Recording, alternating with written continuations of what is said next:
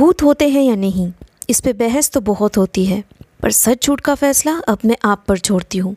तो स्वागत है आपका घोस्ट स्टोरीज इन हिंदी में, जहाँ मैं हूँ आपकी होस्ट विदिशा, और अब से हर महीने के तेरह और अट्ठाईस को आप मुझे सुन पाएँगे एक्सक्लूसिवली ऑन स्पॉटिफाई बस पानी पीने की वजह से घनी जंगल के बीचों बीच कार रोकने का मन नहीं था अनिकेत का। पर मयूरी किसी भी कीमत पे मानने को तैयार ही नहीं थी। मयूरी, यहाँ रुकना खतरे से खाली नहीं।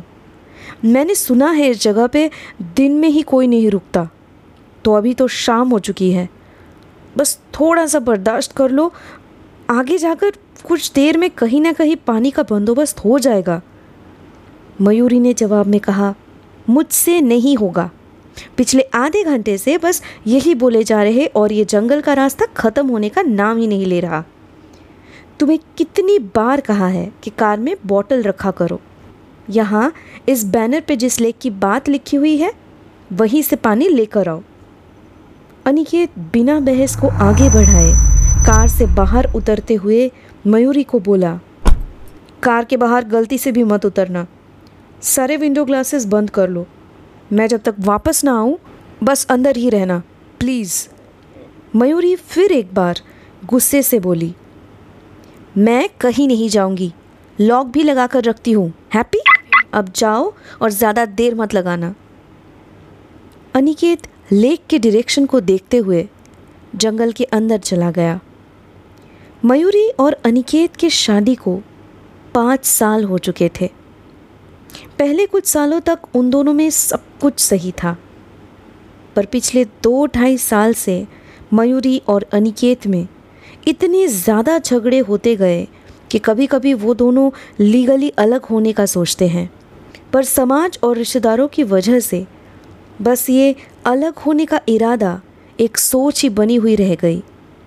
फिनेंशियली और सोशली अनिकेत और मयूरी को किसी बात का प्रॉब्लम नहीं था। अगर कोई प्रॉब्लम था तो वो ये था कि मयूरी और अनिकेत शादी के इतने सालों बाद भी बे औलाद थे।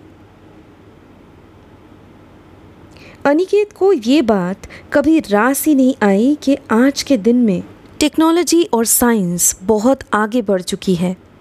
इसलिए अगर वो और मयूरी किसी डॉक्टर से सलाह लेकर अपना चेकअप करवाए तो शायद सारी प्रॉब्लम्स का कोई ना कोई सल्यूशन निकल ही आएगा। मयूरी तो अपना चेकअप करवा ही रही थी, पर जब तक अनिकेत भी अपने आप से पहल ना करे, तब तक आगे बात बढ़ ही नहीं सकती थी।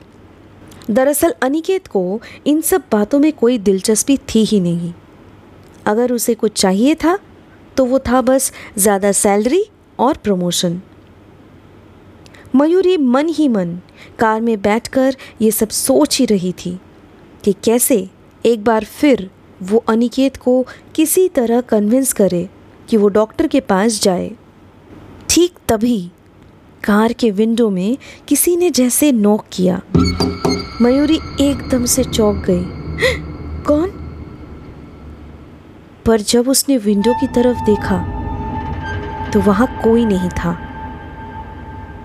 मन का वह मानकर मयूरी ने अपना मोबाइल निकाला और एक नंबर डायल किया। दो बार रिंग होते ही फ़ोन के उस पार से मयूरी की माँ ने कॉल रिसीव किया और कहा, अरे मायू, कहाँ है बेटा? नैन तारा जी ने कॉल किया था थोड़ी देर पहले। बोली कि तुम दोनों अभी तक घर नहीं पहुँचे? कहाँ हो तुम लोग? मयूरी अपनी माँ को खिलखिलाकर हँसते हुए बोली, अरे माँ, हम लोग बच्चे थोड़ी हैं कि गुम हो जाएँगे। ठीक से घर पहुँच जाएँगे माँ। आप चिंता मत करो। बस ये बताओ, आपकी तबीयत कैसी है? मयूरी की माँ ने कहा, अब काफ़ी ठीक है बेटा। तुम लोग घर पहुंचकर मुझे और नैन तारा जी को कॉल कर देना। मयूरी ने तसल्ली देते हुए कहा, ठीक है माँ, फ़िलहाल अनिकेत मेरे लिए पानी लाने गए हैं। उनके आते ही फिर से रवाना होंगे और घर पहुँच आप दोनों को इत्तला कर देंगे। आप अपना ख्याल रखना, रखती हूँ माँ। बाय। मयूरी ने जैसे ही वो कॉल काटते हुए मोबाइल स्क्रीन की तरफ़ देखा, तभी एक बार फिर जैसे किसी ने कार के विंडो पर दोबारा से नॉक किया। कौन है? जो उसने देखा, उसके बाद मयूरी बहुत डर गई। काले लिबास में कोई औरत घूंघट से अपने पूरा सर ढके हुए उसके कार की खिड़की के सामने खड़ी थी। इस जंगल के बारे में काफ़ी कुछ कहानियाँ सुनी थी अनिकेत से मयूरी ने। अपने दोस्त के घर सुबह जब पार्टी अटेंड करने वो लोग निकले थे, तब अनिकेत कार में बैठकर उन कहानियों का ज़िक्र किया था मयूरी को। पर मयूरी को सब कहानियाँ बस मन घड़न ही लगी। उसने अनिकेत को कहा था ऐसा करो, तुम स्टोरी राइटर बन जाओ। कुछ भी बकवास को सच मान लेते हो तुम। आज के दिन में हज़ार साल पुरानी एक सुनी सुनाई कहानी पे तुमको यकीन हो गया। तुम ही करो भरोसा इन पे। मुझे मत बताया करो। हद हो गई। मयूरी के ताने सुनकर अनिकेत ने उसके बाद एक शब्द भी नहीं कहा था पूरे रास्ते। शायद उसे थोड़ा बुरा लगा था। पर तब मयूरी को नहीं पता था कि अनिकेत की बातों में सच्चाई भी हो सकती है। इस पल अपनी आँखों से उस औरत को देखकर मयूरी को पहली बार डर का एहसास होने लगा। वो औरत अपना हाथ ऊपर की, जंगल की तरफ़ अपनी उंगली से इशारा करके बोली, मारे घर से निकल जाओ। निकल जाओ मारे घर से। मयूरी के कानों में उस औरत की डरावनी आवाज़ आते ही वो बिना कुछ आगे सुने एकदम से अपने दोनों हाथों से कान बंद करके चिल्लाई और चीखते हुए बोलती रही, जाओ यहाँ से, अभी के अभी जाओ, चले जाओ यहाँ से। मयूरी तब शांत हुई जब आखिर में अनिकेत ने कार के अंदर आकर उसके कंधे पे हाथ रखते हुए कहा, मयूरी, क्या हुआ मयूरी? तुम चीख क्यों रही थी? सब ठीक तो है? किसे जाने के लिए बोल रही थी? अनिकेत को अपने पास देखकर मयूरी के जान में जान आई। वो फूट फूट कर रोते हुए बोली, मैं मैं यहाँ, इधर खिड़की पे, औरत, तुम तुम ठीक हो? अब बस चलो यहाँ से, मुझे मुझे घर जाना है। मुझे घर जाना है, अनिकेत। अनिकेत मयूरी को शांत करते हुए बोला, बस बस, अभी कुछ बोलने की ज़रूरत नहीं। चलो, ये लो पानी, थोड़ा पानी पी लो, बेहतर महसूस करोगी। फिर हम घर के लिए निकलते हैं। अनिकेत के हाथों में तांबे का एक ग्लास देखकर मयूरी ने पूछा ये कहाँ से उठा लाए? वो जंगल में लेक तो था, पर उस लेक का पानी बहुत गंदा था। मैं शायद वापस भी आ जाता, लेकिन तभी मुझे एक पुरानी सी झोपड़ी दिखी। वहीं से मुझे मिला ये ग्लास। मयूरी ने अनिकेत के हाथों से वो ग्लास लेकर थोड़ा पानी पीकर उसे वापस कर दिया। अनिकेत ने कार स्टार्ट करते हुए कहा, तुम अब आँखें बंद करके आराम करो। मैं तुमको उठा दूँगा घर पहुंचकर। कुछ मत सोचो अब। घर पहुंचकर भी मयूरी काफ़ी थकी हुई महसूस कर रही थी और इसलिए अनिकेत ने भी उसे सो जाने को कहा। अगली सुबह नींद से जाग के आँखें मलते हुए मयूरी वॉशरूम जाकर जैसे ही वॉश बेसिन के आईने में अपने आप को देखी तो बहुत ज़्यादा डर गई। उसका दिमाग जैसे काम करना बंद कर दिया। अपने आप को ऐसा बदला हुआ देखकर परेशानी से उसने अनिकेत को ज़ोर ज़ोर से पुकारते हुए कहा, अनिकेत अनिकेत कहाँ हो तुम? प्लीज़ प्लीज़ जल्दी आओ यहाँ पे। अनिकेत अनिकेत! मयूरी का यूँ बुलाने पर अनिकेत नींद से हड़बड़ी में जगता हुआ फ़ौरन उसके पास पहुँच गया। पर जितनी हैरानी मयूरी को हुई थी, उससे कई ज़्यादा चिंता अनिकेत को होने लगा था। और इसीलिए उसने अगले ही पल डॉक्टर को कॉल किया। मयूरी का अच्छे से चेकअप करने के बाद डॉक्टर सुधा मिश्रा जो पिछले कुछ सालों से मयूरी का केस हैंडल कर ही रही थी, उनके भी चेहरे पर एक सवाल सा था। अनिकेत की तरफ़ मुड़कर उन्होंने कहा, मैं खुद समझ नहीं पा रही कि ऐसा कैसे पॉसिबल है। शायद कुछ दस दिन ही हुए होंगे मुझे मयूरी को चेकअप किए हुए।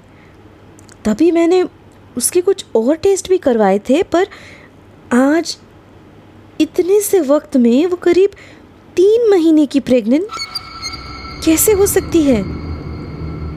मुझे ऐसा लग रहा है कि वो अभी भी कुछ टेस्ट करवाने होंगे, पर ऐसा मेडिकल साइंस इतना गलत कैसे हो सकता है? और उन सारे टेस्ट के रिपोर्ट्स का क्या जिनमें साफ़ साफ़ दिख रहा था कि मयूरी कभी माँ बन ही नहीं सकती?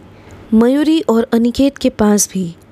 डॉक्टर के पूछे गए सवालों का कोई जवाब नहीं था। इसके बाद डॉक्टर मिश्रा ने कुछ और प्रेगनेंसी टेस्ट करवाने के लिए सलाह दी। पर उसका भी रिपोर्ट पॉजिटिव आने पर उनको लगा कि शायद कहीं पे उन्होंने मयूरी को अच्छे से चेकअप नहीं किया होगा। खैर, जो भी था। मयूरी अपने होने वाले बच्चे को लेकर बहुत ज़्यादा एक्साइटेड थी। उसके मन में इतने सालों से बस ये एक ही ख्वाहिश थी कि कब वो माँ बनेगी। मयूरी को डॉक्टर मिश्रा का कंफर्मेशन मिलते ही उसने सबसे पहले अपनी माँ को कॉल लगाया। मयूरी की माँ ये खुशखबरी सुनकर खुशी से फूले नहीं समा रही थी। उन्होंने मयूरी से कहा, तू एकदम चिंता मत करना मायू। जब तक तेरी डिलीवरी नहीं होगी, मैं तुझे अकेला नहीं छोड़ूँगी। कल ही मैं तेरे पास पहुँचती हूँ। तेरा पूरा ध्यान मैं रखूँगी बेटा। मयूरी की ज़िंदगी में उसके माँ, अनिकेत और सासू माँ के अलावा कोई नहीं था। पर यह बात सच थी कि मयूरी को इस दुनिया में अगर सबसे ज़्यादा किसी से लगाव था तो वो थी उसकी माँ। बचपन में पापा के गुज़रने के बाद अपने पूरे मेहनत से मयूरी को उन्होंने इस दुनिया के काबिल बनाया। माँ का दर्जा इसलिए भगवान के समान था मयूरी के पास। अपने माँ से मिलने के सपने संजोते हुए मयूरी माँ के लिए उनका रूम तैयार करने लगी। बस आज की रात। और कल सुबह माँ मेरे पास होगी। ला ला ला ला ला ला ला ला हाँ हाँ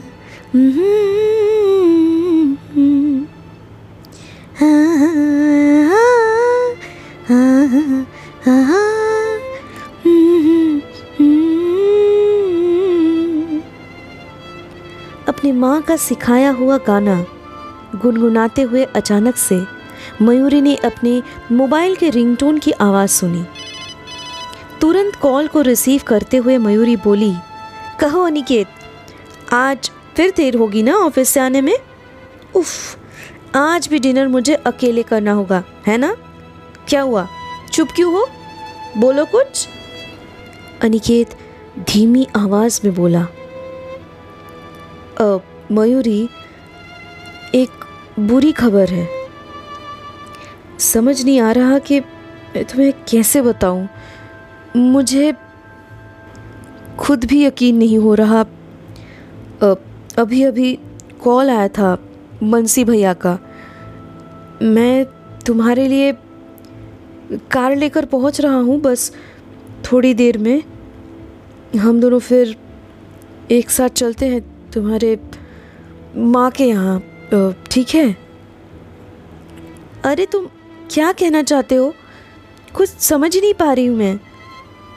माँ के पास इतनी रात को क्यों जाएँगे? माँ तो कल खुद आ रही, फिर बंसी भैया ने क्या कहा तुमसे?